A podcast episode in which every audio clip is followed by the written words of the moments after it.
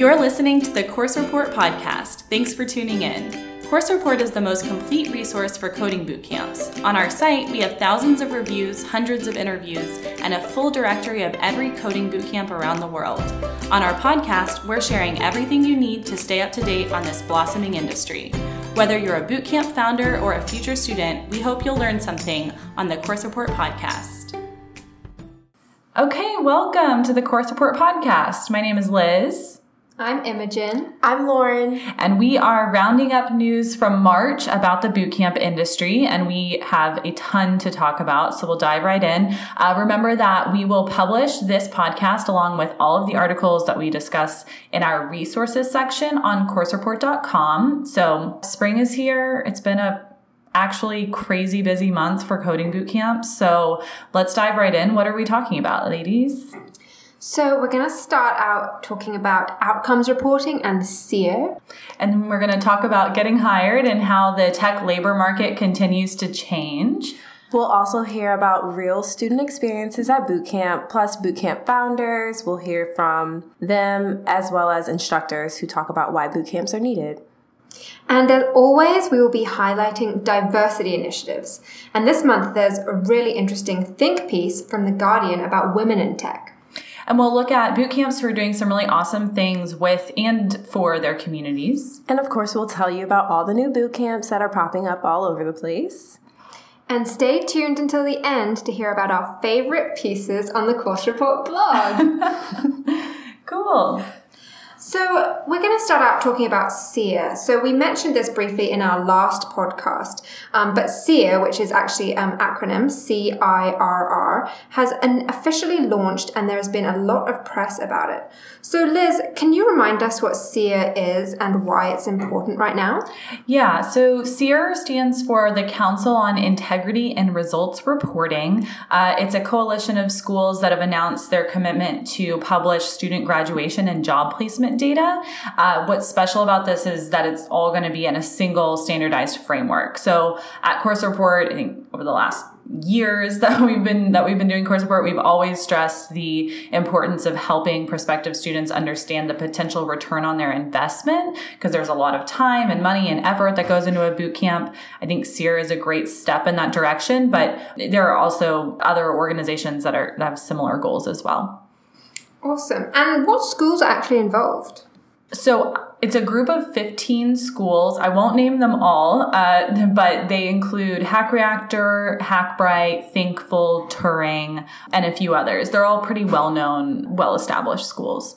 That's so cool. And do the articles that were published this month mm-hmm. talk about kind of previous or other efforts to streamline outcomes? Yeah, for sure. I, I think you know you can't really talk about outcomes reporting without talking about Nesta, which is uh, was kind of the bootcamp industry's first crack at uh, streamlining outcomes, but has since fizzled.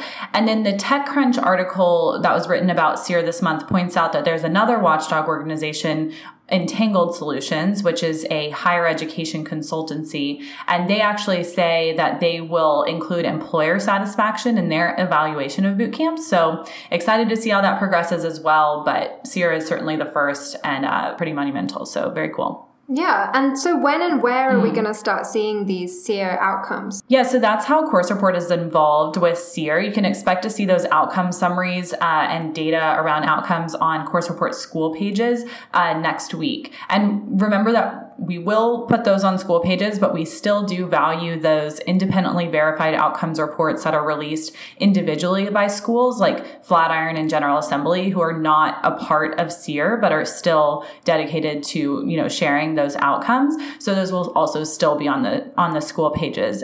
And then if anyone's listening and wants to read more about CIRR, any of those articles, I suggest the TechCrunch article and the Wall Street Journal piece that's by Doug Belkin this month. We'll we'll put those in the resources section as well.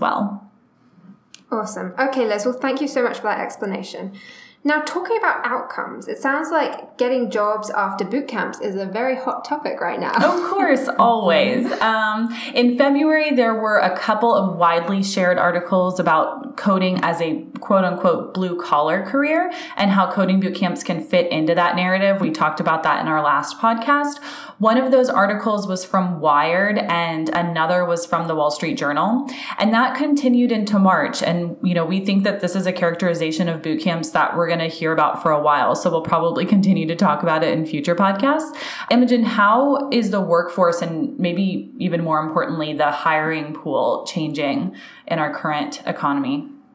Yeah, so an article in CIO Dive was talking about the changing tech workforce and how, thanks to coding boot camps, technology worker stereotypes may soon become less accurate. So, reporter Mary Catherine O'Connor looks at how demand for coders is rising across the country and not just in tech hubs. Mm-hmm. She talks to Bootcamp's careers team who say that grads are getting jobs around the country in places like Kansas City. And she also, which is one of the most interesting parts of this article, she also looks at how potential future limits on the H 1B visa enforced by the Trump administration may force companies to hire and train local talent mm-hmm. rather than getting them from overseas, which could further increase the need for boot camps and produce a more diverse workforce. That's so cool. Was there wasn't there a similar article in USA Today about this? That's right. Yeah. So that article really dug into the fact that Trump is focusing on creating new jobs by bringing back industries like coal. But he doesn't seem to realize that there are actually thousands of unfilled jobs in the tech sector. This article says that there are 500,000 open computing jobs nationwide with only 43,000 CS majors graduating per year. And as DeVry University President Rob Paul says, the jobs are already there. So it's just a matter of training people to fill them. Yeah, that debate about H 1B visas within tech is really interesting. There are such strong feelings on both sides of it. But I feel like you're totally right. In our current political climate, if companies are only allowed to hire within the country and there's a shortage of tech talent, then we have to start thinking about how we're going to retrain the existing workforce. So, very interesting problem.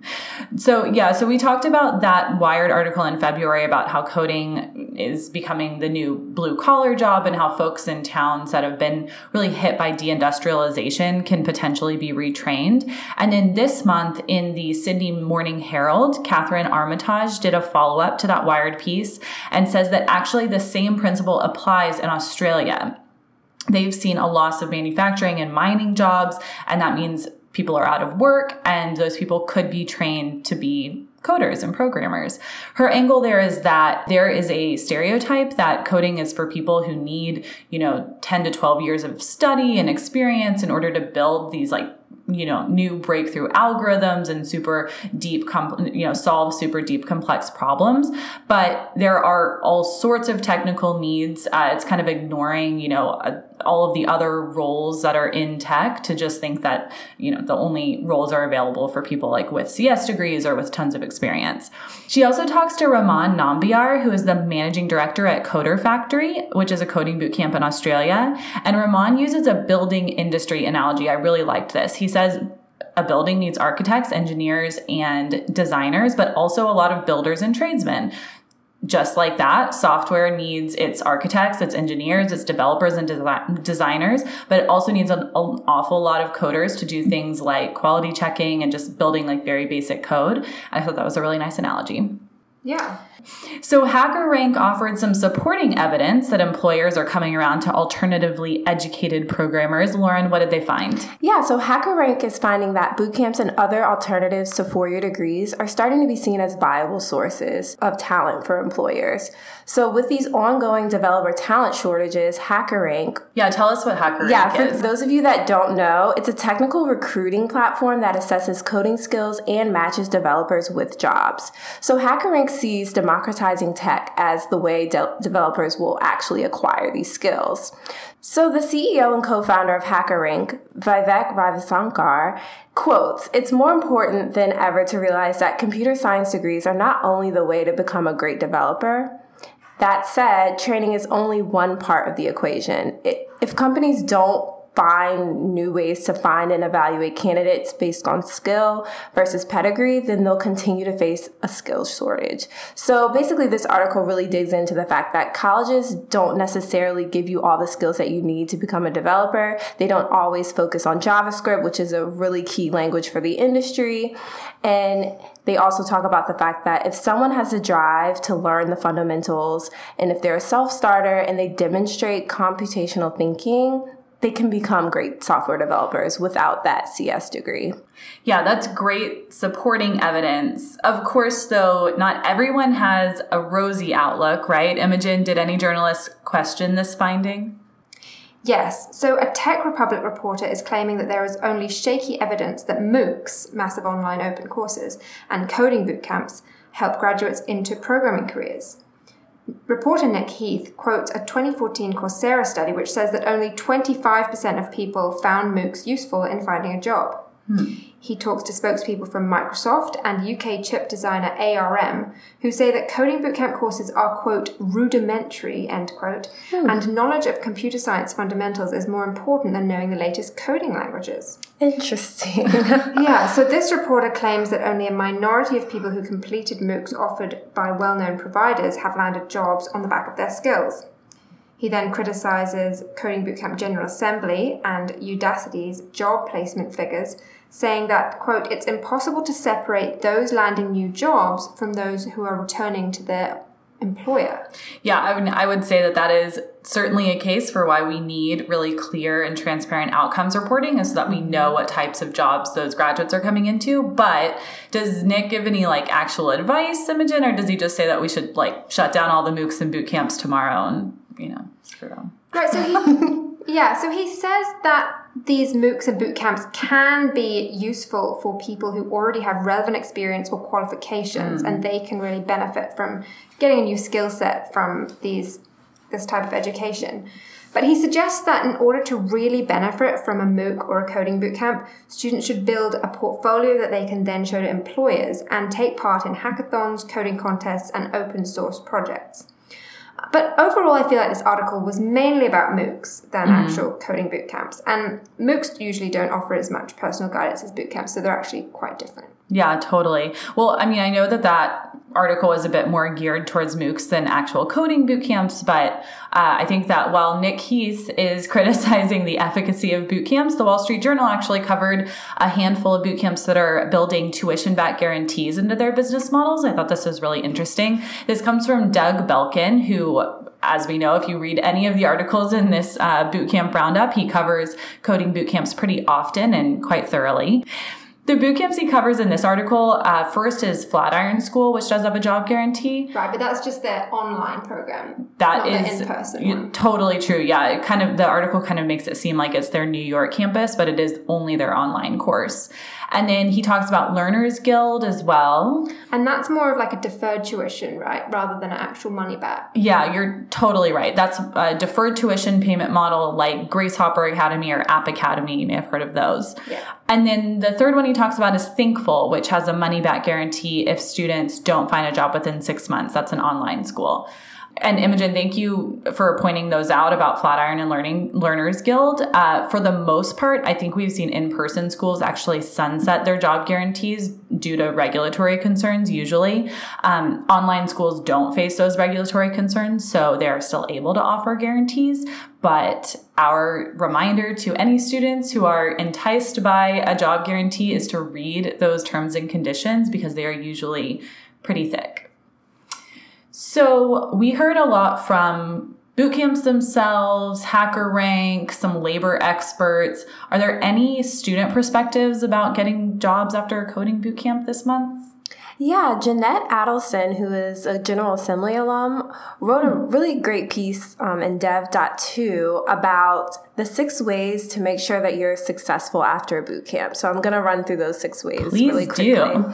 So number one, make a burn down chart and have a backup plan. So she talks about making sure that you have a plan B. So if you have this ideal job in mind that you want to get, if you don't get that within a month or two months, have a backup plan of or broaden your search to figure out what jobs you, you would also be interested in.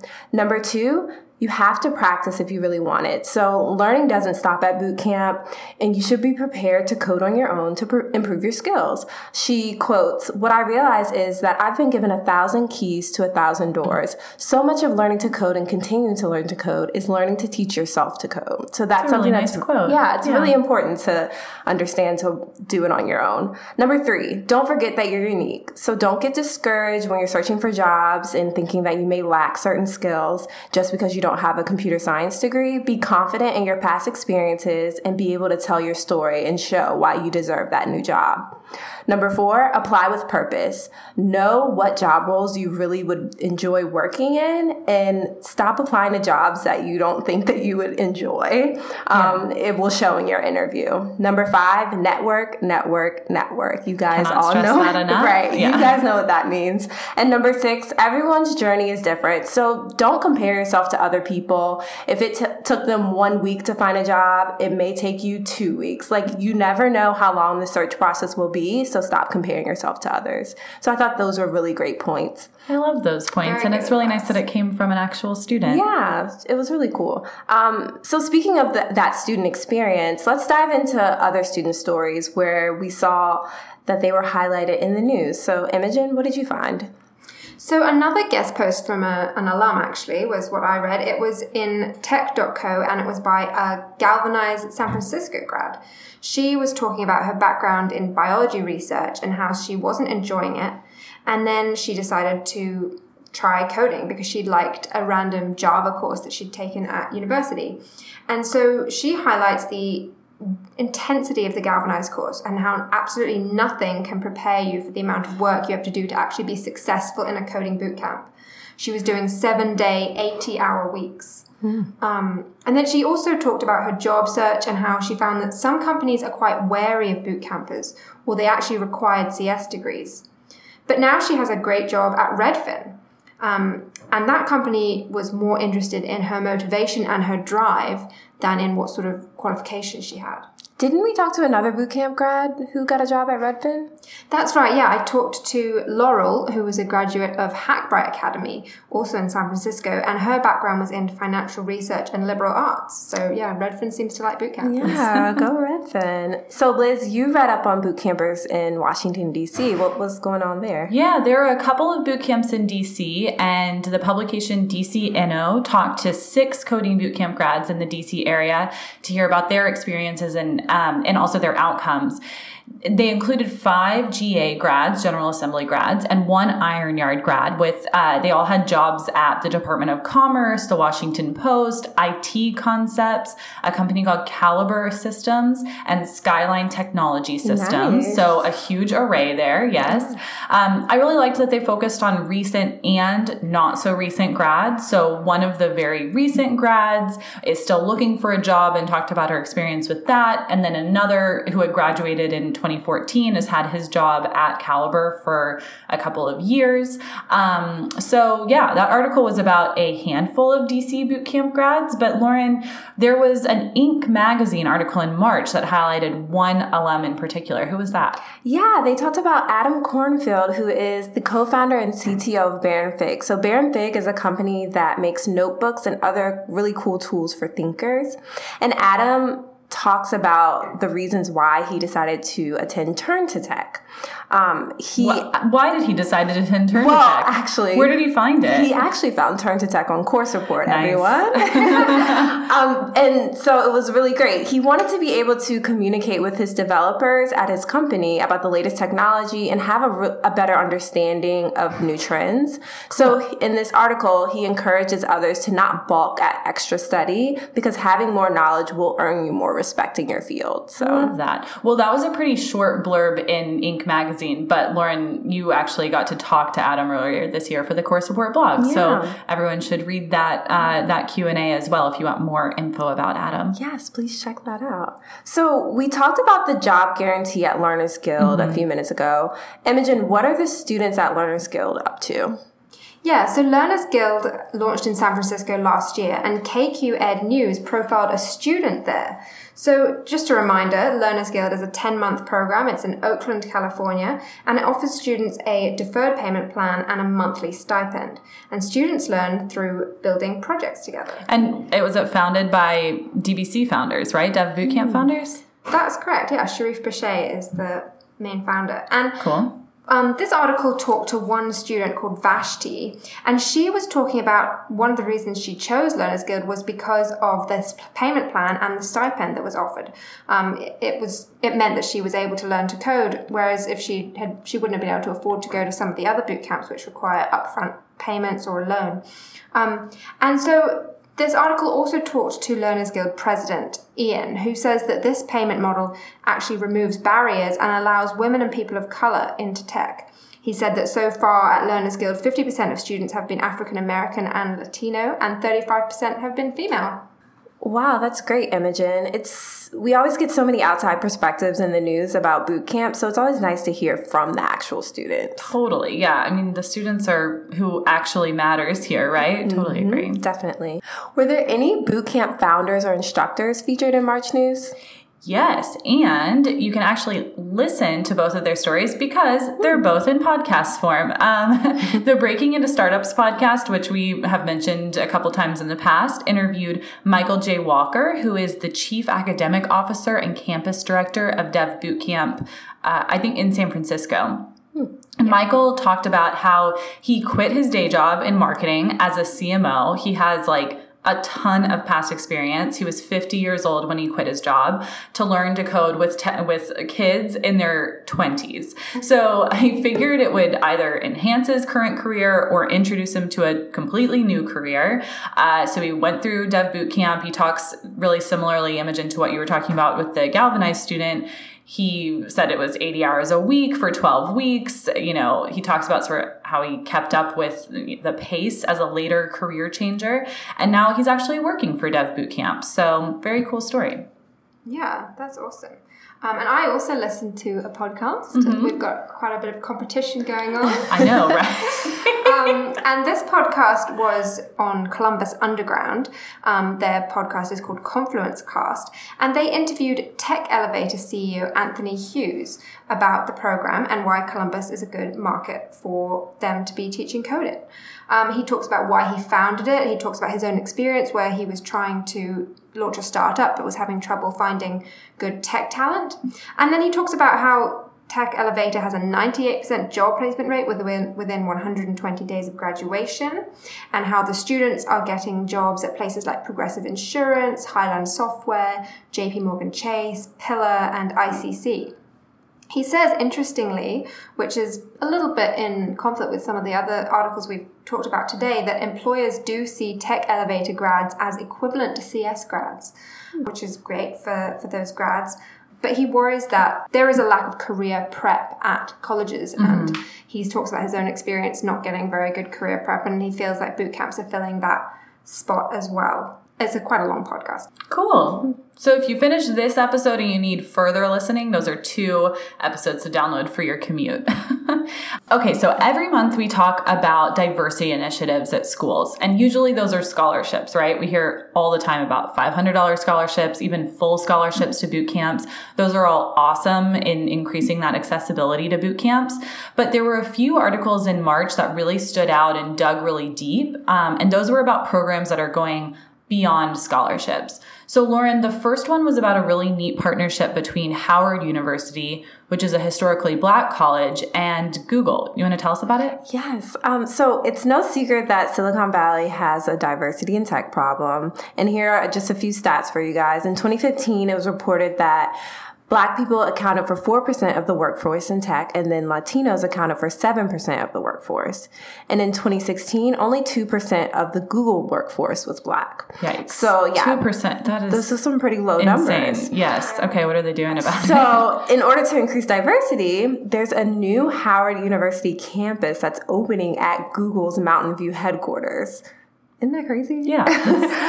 so it's, a, it's an initiative to really encourage Black and Latinx students to consider coding as a career. And like Liz said, Howard University is a historically Black university and they are based in Washington, D.C.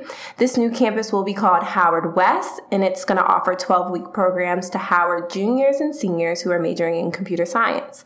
And the program will be taught by Google engineers and Howard faculty covering the latest advancements in technology. The program is going to launch this this summer, 2017, and then they hope to expand the program to other historically black colleges in the summer of 2018. That's so cool. I mean, obviously that's not a traditional coding boot camp. Yeah. It's, you know, for students that mm-hmm. are at Howard already, but it's kind of a glimpse, I feel like, at how the bootcamp model can work at a university mm-hmm. um, and in the real world. And I think we hear that debate all the time between CS degrees and practical boot camps. Uh, but this kind of proves that universities are getting smart about that practical education that their students need. Definitely. Even if they are pursuing a CS degree, they're realizing that they need a little bit extra, you know, career prep and real world experience. It's really cool. Okay, Imogen. So we know that 40% of bootcamp grads are women, but The Guardian is a bit critical of the idea that that will actually have any impact in the real world, right? What's their argument? Yeah, so earlier this month they published an article with a rather controversial headline, quote, "We can teach women to code, but that just creates another problem." End quote. um, so Guardian contributor and UCLA digital humanities teacher Miriam Posner explores the theory that by occupying certain tech roles, women are devaluing them. Apparently, this has happened in other industries historically. When women enter a role, the value of that role and the pay for that role goes down. She also talks about hierarchy between front end and back end and how women are typecast as front end developers. Um, and that is a problem because back end developers generally do earn more. So I'm wondering what you guys think of this. Do you think this is true? Well, there's a there are a couple arguments here, right? I think mm-hmm. that the assertion that women or self-taught developers that are, you know, flooding the tech industry is going to devalue salaries or the worth of those roles is a tad flawed. I mean, obviously, the wage gap that's divided on gender is extremely real, mm-hmm. but we hear that argument all the time that if boot camps succeed, then graduates flood the market. But that ignores the, I think, the shortage of labor in the US right now, right? Yeah. There are hundreds of thousands of open tech jobs in the US, and that continues to grow. And let's just keep in mind that there are 18,000 bootcamp grads each year entering that market. So, you know, thinking that those 18,000 grads and 40% of, of those being women is going to flood the market and devalue those jobs is a, a little bit hyperbolic. Um, yeah, that's definitely a stretch. But I do think that the front end versus back end mm-hmm. discussion, that's kind of interesting. What do you think? Yeah, I think totally. The stereotype of like left brain versus right brain really gets entrenched in programming uh, when we think about like UX designers and front end developers versus those like back end database guys. And uh, it actually reminds me of something that a graduate, a bootcamp graduate told me Laura Mead from Dev Bootcamp. I was asking her about uh, how boot camps graduating more women into the workforce uh, will start to sort of affect that workforce or impact the face of the tech workforce. And she reminded me that these bootcamp graduates are going into junior roles, right? That was a few years ago when we were talking about that. And now that we are three years in, we're kind of seeing those junior developers graduate into senior roles and into positions of power. And uh, so I think that even if Miriam's argument was true two years ago, it's it's sort of changing as as bootcamp grads move up in the world. Yeah, it's almost um, like it's going to go back to how it was before. I think you guys have both seen Hidden Figures, right? So we all know that women were the ones who were the coders at the beginning of, of computers. So yeah, and and this article also does look at whether coding boot camps are a solution to the gender gap in tech. And a historian called Marie Hicks says no. She thinks that because the pipeline is not actually the problem, it's the lack of meritocracy in the industry which is the problem. Yes, this is, you know, it's a really interesting article. I think, uh, despite this article, you know, representation is hugely important in any industry. So getting more women a seat at the table uh, in tech companies puts them in the position to move up, to contribute, move the needle. I recommend that anybody read this for themselves for sure. Miriam Posner in The Guardian.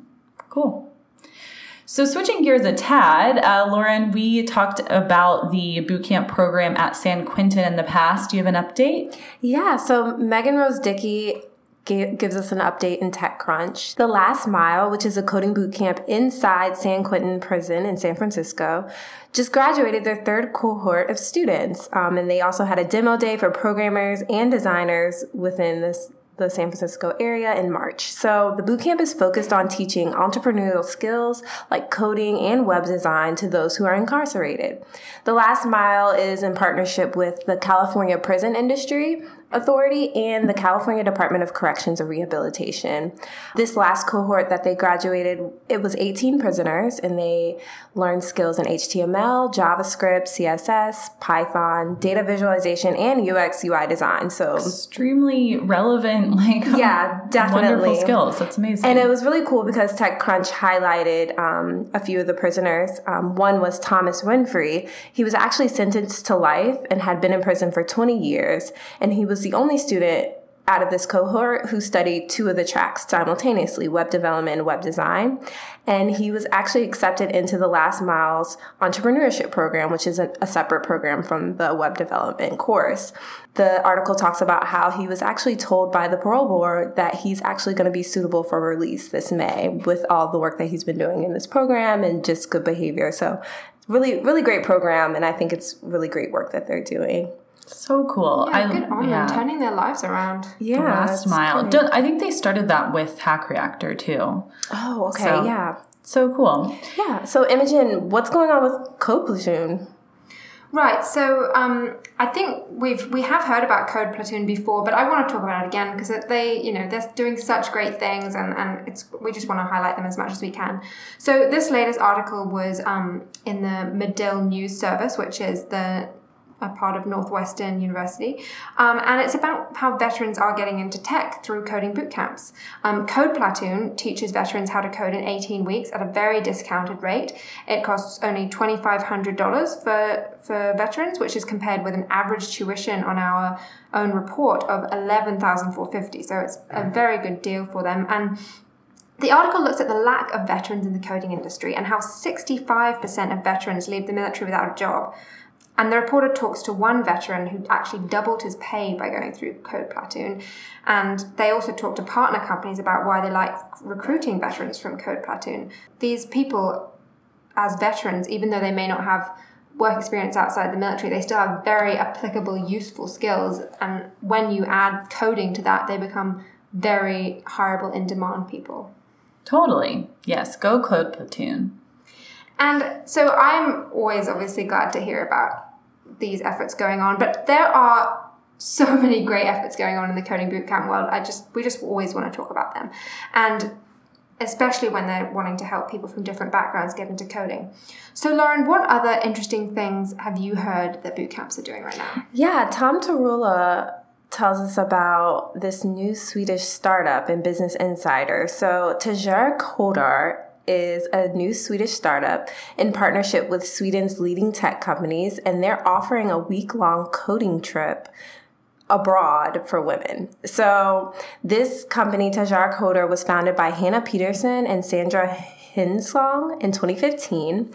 And basically, ladies can go on these trips together and with groups of women, and they can discuss code, system architecture without any limitations. They take trips to places like Barcelona and Berlin. They brush up on their tech skills um, and they visit local tech companies. And some of the companies that they have been visiting have been iZettle, Paradox Interactive, and GitHub. And they're soon going to start expanding to weekend boot camps within Sweden and as well as evening courses. So cool. it's a really cool initiative. Sounds like fun. Yeah. Go on a week long trip. Yeah, the article tech. the article talks about why not code and have some wine in Spain or something like that. It was really cool. it sounds amazing, and it's a really great way to, to keep women interested in, in tech. Totally. Mm-hmm. Um, and Liz, what other industries are starting to use the bootcamp model? Oh yeah, so we know all about this because we uh, do a rise of the bootcamp model study every year and look at how the bootcamp model is being applied to other digital skills. But uh, the Street wrote an article that looked at how boot camps are teaching more than just coding now. Uh, they used a lot of our data, so a lot of overlapping things there. But um, talking about data science, UX, UI design, and cybersecurity, it actually seemed like they were most interested in cybersecurity as a category, uh, even though it's technically the smallest category in terms of number of graduates. It is always really interesting when a completely new uh, category of boot camps emerges. Yeah, that's awesome. And we've heard before about how in demand cybersecurity mm-hmm. skills are. Yeah, right? for so sure. It's great that there's a new there are new ways for people to get those skills. Mm-hmm. Um, and talking of getting people interested in tech, I was interested to hear about an event that was teaching 500 people to code in one day recently.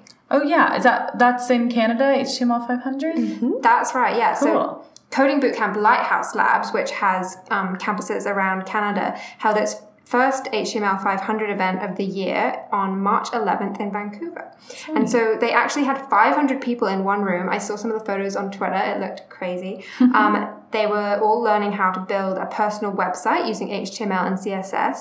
And they also learned about rubber duck debugging. They gave out little rubber duckies to everyone at the event to talk to while they were trying to debug. It's funny. Um, so it made for great social media posts. Um, and yeah, everyone seemed excited and, and I'm really hoping that these people are going to go on to use code and lots of code in their jobs and maybe even go to a boot camp. Yeah, I, well, we've talked to students and graduates of boot camps or of Lighthouse Labs mm-hmm. in particular that started at HTML 500 and then like realized that they loved it and took the full course. So that's yeah. such a good idea. Um, and how else are coding boot camps helping people get into tech, Lauren? So the Yes We Code Fund was announced at South by Southwest this month. So this is a $100 million fund that's going to give coding bootcamp scholarships to women and minorities with financial need. So this is a collaboration with the Iron Yard, Code Fellows, We Can Code It, Operation Hope, Opportunity Ecosystem, Climb Credit, Tech Square Labs, and Yes We Code, which is an organization that was founded by Van Jones and Prince. Oh, yes. Thanks, Prince. Prince. so we actually give the scoop on this fun on the blog in great detail. So check it out. It's a really great piece. And it's really great that they have this fun. Yeah, to be able to collaboration increase. between the boot camps is so cool. Mm-hmm. Yeah. So them all working together. So next we want to talk about partnerships between coding boot camps and universities. So Imogen, what's going on with DevPoint Labs? Yeah, so DevPoint Labs has partnered with the University of Utah to offer the, their full time bootcamp for students and grads.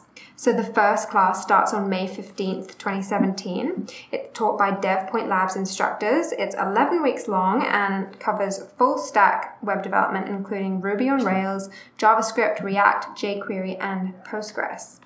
Um, it also offers career services and costs $9,995 and it's held at the University of Utah campus. Um, and I was looking at their website because I just wanted to kind of compare what this how this offering is different from um, their their existing offerings, and I see that it looks like this course is actually replacing their original full time web development program. Um, so they're only offering part time courses at the original DevPoint Labs campus. Hmm. Okay. I found out that University of Kansas and Overland Park is launching a boot camp in partnership with Trilogy Education. So the number of web dev positions in Kansas City is actually well, it's expected to grow by 27% by 2024 according to the US Bureau of Labor Statistics.